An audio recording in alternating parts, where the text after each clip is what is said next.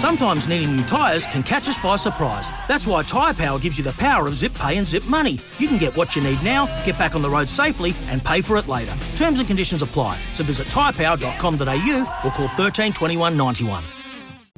Uh, exciting times in the world of football, uh, not just because uh, the Socceroos in action tonight up against Vietnam, another World Cup qualifier, but also, too, it's a, the dawning of a new era for football in the country. Channel 10 now uh, broadcasting uh, not just the Socceroos games, but uh, they will be the new home of the A League and the W League in a five year broadcast deal with Viacom, CBS, Network 10, and Paramount Plus. So Andy Harper heading it up with Simon Hill, Mark Milligan, Bruce Djite, Alex Brosque, uh, Georgie Yeoman Dale, and Scott McKinnon, all part of the team. And Andy Harper's been great enough to jump on the line with us. Andy, hello to you.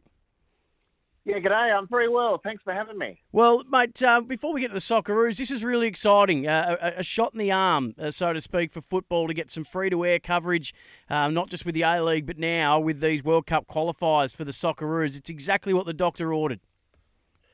Yeah, it's look, it's really fortuitous in a lot of ways for the game, the timing of things, and Fox Sports, the previous rights holder, in fact, you know, the foundation block for for professional football in this country over the last decade and a half, and did the, did an amazing job. Yep. And the time had come for for a new direction, and Channel Ten have have accepted um, that opportunity, and it's very very exciting for well, for both the network um, and and for football in Australia. You know, they both come to the project with um, a whole pile of vigour and a new chapter, as you say, just um, uh, about to be upon us. So it's very exciting to be part of it, and the Socceroos have helped big time in getting this new chapter underway with a great win last week against China. That certainly was. So one win away from 10 consecutive wins in World Cup qualifiers. Let's start with that game against China, though. Mabil, Boyle, Duke, all scoring. What were your takeaways? Well, I thought 3 0 actually flattered China. It was um, an incredibly dominant performance. There wasn't a, a Socceroos player really who could look back at their game and think they didn't contribute. It was a fantastic performance. If anything, they were a bit soft in front of goal, um, and that's to be hypercritical. And I guess at this stage of World Cup qualifying, we should all um, allow ourselves, I guess, that that, that breadth uh, of analysis because there'll be some games come along where it's a bit nip and tuck and and, and you want to be t- taking the chances you do create. It can they can come at a premium. So Socceroos very convincing in a three 0 win, and really, if they'd left uh, Doha the scene of the game against China with an eight 0 win next to their name, no one could have complained. They were completely dominant. They had some great chances to score, which they didn't utilise. So, just sitting at the moment after only one game uh, on top of that Group B, um, mm. Saudi Arabia also got the three goals, but they um, conceded one as well. So that's what got mm. Australia on top. So, uh, Vietnamese, uh, sorry, Vietnam tonight. Uh, what are your mm. expectations mm. of this one coming in? According to uh, Graham Arnold, obviously Socceroos coach Martin Boyle, 50-50 chance uh, of playing. would that mm. be as big a loss as we would be led to believe, given his form against China, or we've got plenty to cover for him. Oh, we do have cover, but he he will be a loss. I don't think he'll play. I mean, uh, you know, unless he was cramping up at the end of that match, um, and you can recover from that. But if there was any sort of hamstring strain three days ago, you're not going to risk that coming into a World Cup qualifier. I'm not sure about the actual diagnosis, but it, it looked to me like he had some sort of strain, uh, which took him off the field at the end of the game. He played very, very well, got the first goal the second goal rather, another fantastic contribution. But they'll cover for him. Uh, I'd like to see Daniel Arzani get a start. He's a sort of player in these conditions um, who I think can do something. The big question about Daniel, however, as exciting as he is, is his ability physically to run out a game. And I think the conditions are going to be a little bit difficult over there, very humid and and I'd expect you know very thick um, thatch of grass on which to play, very sapping conditions going to um, take a lot of weight and sink a lot of energy out, sap a lot of energy out of, excuse me, the Socceroos player. So that might go against Daniel Arzani. There's cover otherwise. Vietnam will be a difficult team. You know this, um, mm. and, and a couple couple of our guys actually, Riley McGree if he plays, uh, and Ajdin Hrustic. I'm expecting him to play. He was great the other night.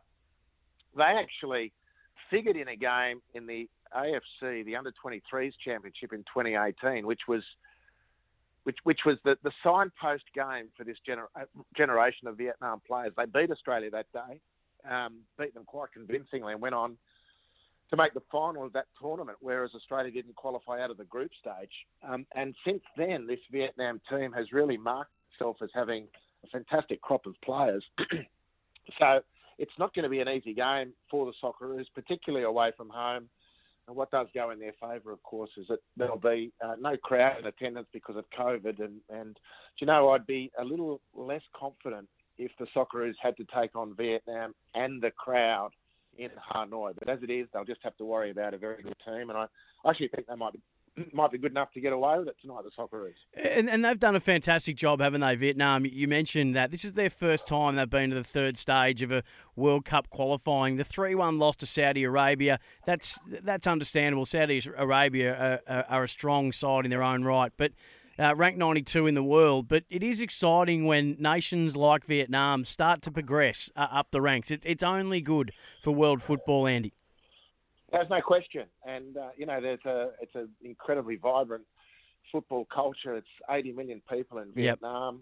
Yep. A, a, you know, a big cultural and trading partner and geopolitical partner of Australia, given the Southeast Asian proximity, etc. Mm. Uh, and football is by by far and away the number one sport, and they've managed to develop this this clutch of players in their early to mid 20s, um, topped and tailed by some younger guys and some very good older guys. But the, the heart of the team uh, is this group of players who've got another 10 years of international football in front of them, all going well. Uh, and they're, they're, wonderful technicians. You know, this is a, a, big tick for Vietnam, who've invested in this group going back a decade or so now. Talent identified them. Um, they've kept them together. They've, they've, they've progressed them along their careers. I think one of the big challenges might be to achieve even greater plaudits is to find a way to get some of these players out of Vietnam into bigger, stronger leagues, maybe the J League or the A League.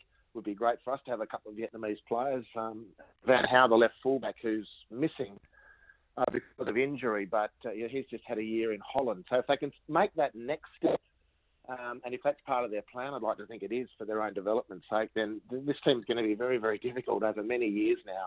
And I hope the foundations uh, that they seem to be setting, as reflected by this team at the moment, are not a mirage actually it, it is actually a reflection of them systematically building the quality of football through the country.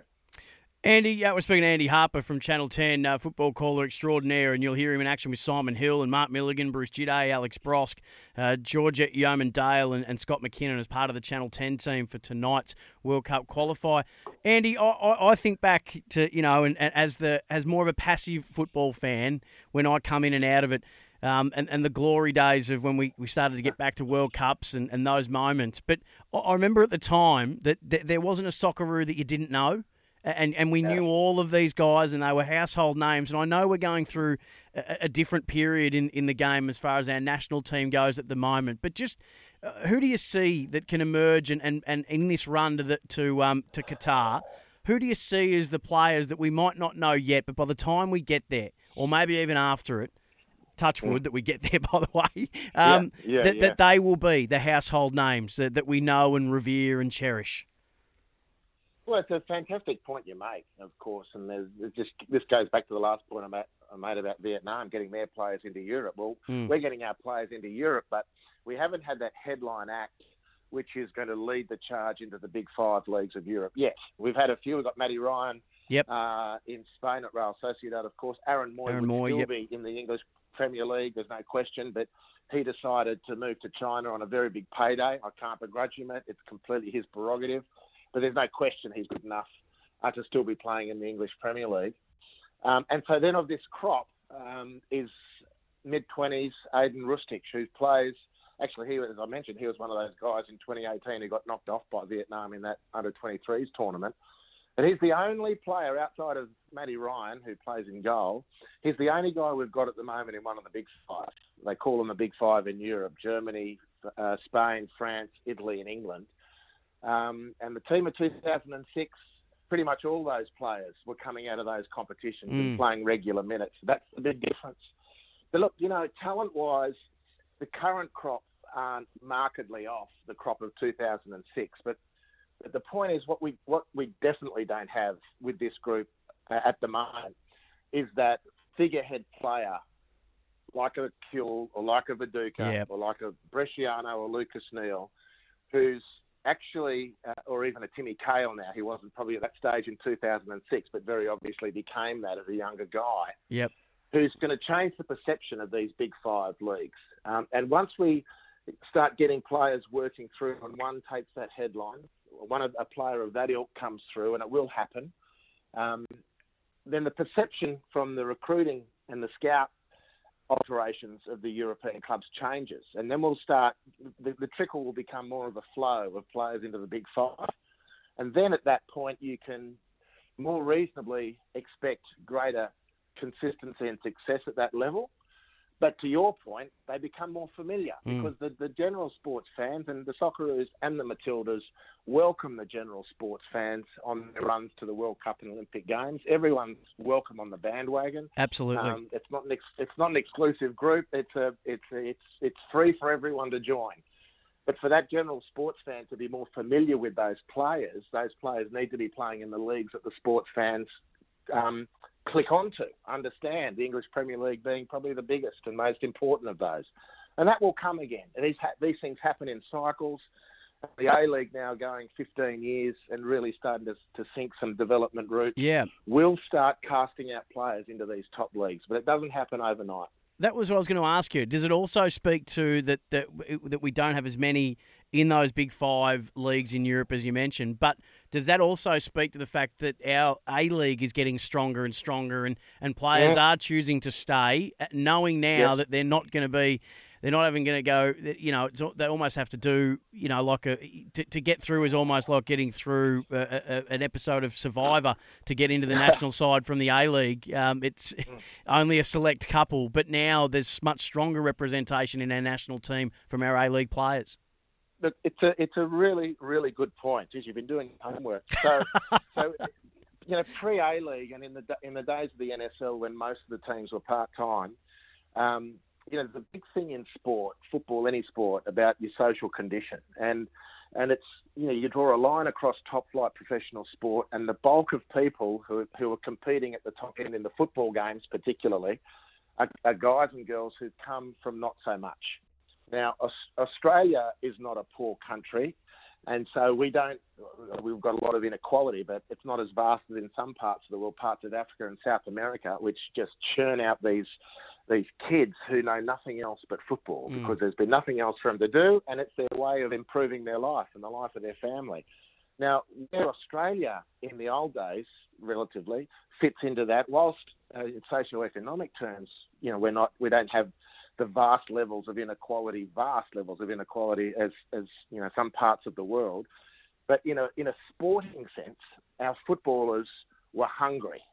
They were poor in football terms. They Mm. didn't have opportunity and resources, and so to go to Europe was the place to make a career. So bizarrely, the success of the A League has maybe filed the edge off that a little bit more than it might have.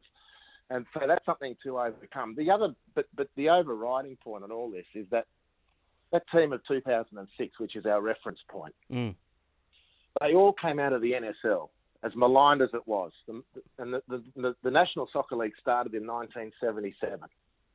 It took from 1977 to 2006 to produce a culture that produced players to get them into the big leagues to get us to the World Cup. That's a long development process. You, you can't just jump off the plane in this country, in this game from one country, and become a Brownlow medalist um, in a matter of years, Yep. right? It's, it's, it's, this takes a long time because it's so competitive.